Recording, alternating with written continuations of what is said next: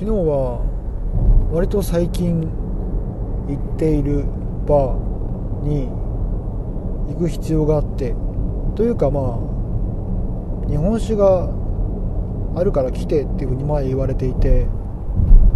ちょっと日程がないなと思って昨日なら行けると思って行くことにしました。ただバーなので夜そんなに早く行っても空いてないこともないだろうけど人がいたりすると嫌なのでその前にどっかでちょっとご飯でも食べてから行こうと思ってどこに行こうかなと思っていると前別のバーの方から聞いたクラフトビールの店が思い当たって先にそっちでちょっとつまんでちょっとクラフトビール飲んでから行こうかなということでクラフトビールの店に行くことにしました。で行ってみるとお客さん少ないながら、まあ、常連の人感がある人と店主で盛り上がっていてまあなんか活気があるというかまあ本当に少人数なんですけどね。活気があるなと思ってでビールどれにしようかなと思っていろいろ目移りしながら選んで飲んでました。やっぱり人が少ないとどうしてもなんか会話になって他のお客さんのグループと話してる店主とで私と話してる店主。結局私と他のグループみたいな感じでなんか入り乱れて話す場になりました。でその中で思ったのが、まあ、当然あのクラフトビールなのでビール好きの方々がいるわけですけども、まあ、日本酒党としてはなんかまあ日本酒党だよっていうことを常々アピールしてるわけではないけれども、まあ、話の流れでまあ基本ラインは日本酒ですっていうふうに言うわけですよね。でその流れで日本酒の香り成分代表的な香り成分について話をしてみると意外とみんな知らないですよね。例えばなんかよくありがちな成分でリンゴのような香りがするという化学物質というか生成物質でカプロンカプロン酸エチルとかバナナのような香りがする物質で酢酸イソアミルとかまあなんか味と香りうん感じる香りと成分で組み合わせなので、まあ、それらがあるから絶対にリンゴとか絶対にバナナっていうわけじゃないですしいろんな組み合わせでそれっぽい匂いになったりもするので一概には言えないんでしょうけれども一般的にはその代表的な2つがよく言われる成分ですね。でそれを言うとみんながビビってというかびっくりしてというか何それって感じでなんかそこまで驚かれると思わなかったのでこちらも驚いてしまいました。意外となんか自分というクラスターというかまあ自分は一人だから集団ではないわけですけども自分とか近い周りの集団の中で普通で思っていることが意外と違うクラスターに行って喋ると全然、まあ、貴重ではないまでも物珍しさのある会話になったりしてその驚き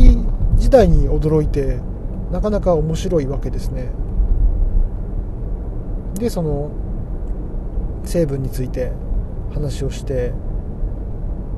で結構コーヒー好きの方も多いようでその場では。あの以前に読んだ「フレーバーマトリックス」って本についてもまた紹介する機会があって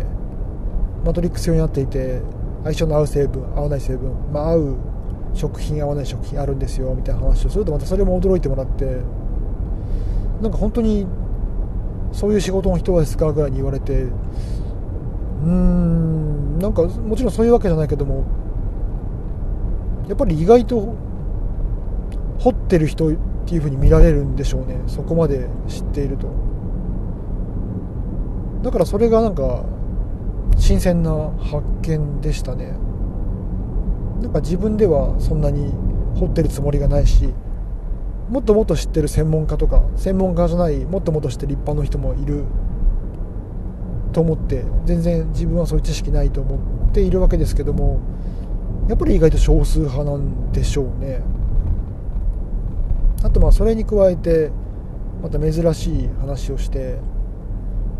先日ケンスーさんのある開発室？漫画の会社漫画のキュレーション関係のサービスをやったやってたりいろいろやったりするケンスーさんって人がいてその人の NFT をこの前購入してちょうど仮想通貨みたいな話題にそのクラフトビールのお店になった時に「この前買いましたよ」って言ったら「えー?」って驚かれて、まあ、いかんせん都会ではないもので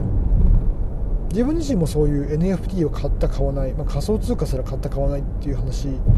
を聞くことも終焉からはないのででその人も同じことを言ってました周りにいるやってる人、まあ、買ってる人初めて見ましたって言ってもまあこちらも初心者も初心者っていう感じで今買いましたっていうレベルなんですけれどもでもそれでも買ったものは買ったものなのでまあ買ったことありますよって経験者に消化するわけですよね。だからそれについても、まあ、逆になんだろうな。そんなに驚かれるかっていうさっきのうんだと近い話かもしれませんけどまた違う驚きがありました。でその後にバーに行って日本酒を飲んで。はい。でその後に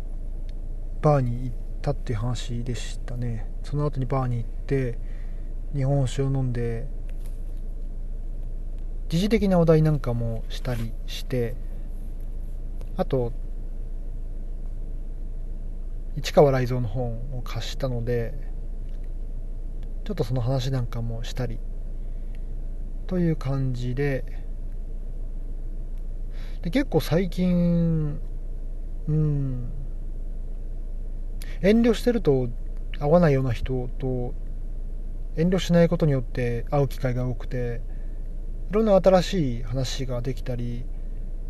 新しいつながりということとつながってないけどもなんかそういうつながりもできたりして面白いなと思ってます。